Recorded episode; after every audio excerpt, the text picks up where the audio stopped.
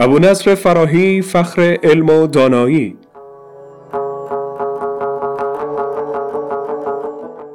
افغانستان با تاریخ هزاران ساله بزرگان و دانشمندان زیادی را در دامانش پرورش داده که امروز جهان آنها را الگو قرار داده و افتخار می دانند.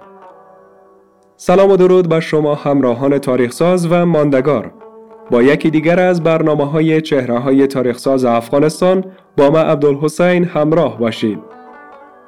تاریخساز امروز ما دانشمند نابینایی است که جهان به نامش نازد و آثارش زینت بخش کتابخانه ها و مراکز فرهنگی و علمی می باشد. ابو نصر بدرالدین مسعود ابن ابی بکر فراهی مشهور به ابو نصر فراهی در سال 640 هجری قمری در فراه متولد شد و کور مادرزاد بود. بنابر نوشته برخی منابع او اولین کسی است که اوزان اروزی را از زبان عربی وارد زبان فارسی کرد. گفته می شود که ایشان کور مادرزاد بود و در دربار بهرام شاه ابن تاج الدین حرب پادشاه سیستان که با پادشاه غور پیوستگی داشت میزیست. اثر معروف او نصاب و سبیان لغتنامه های عربی به فارسی و شعر شامل دو بیت بود.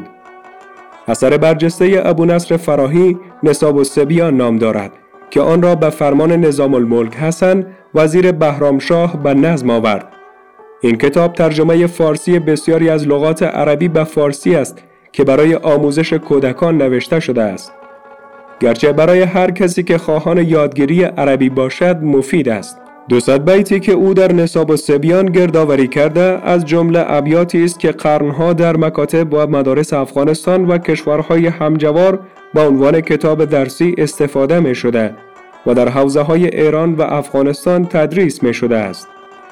از ابو نصر فراهی آثار دیگری از جمله ذات العقدین به جا مانده است. همچنین او منظومه به نام لمعت نور در فقه دارد. تاریخ وفات او معلوم نیست اما در کتاب چلبی در کشف زنون سال وفاتش 640 هجری ذکر شده است. آرامگاه این شاعر در قریه رج در ولایت فراه است.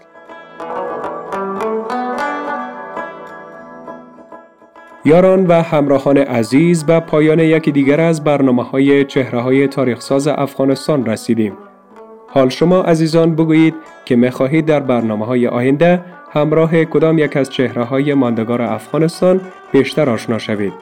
نامهایشان را در زیر همین پست برای ما کامنت کنید و همچنین نظرات و پیشنهادات خود را راجع به برنامه برای ما به اشتراک بگذارید. تا برنامه دیگر و معرفی چهره دیگر شما را به خداوند پاک و بنیاز می سپارم.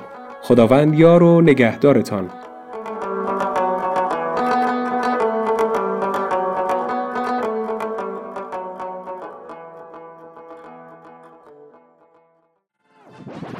رادیو آرا.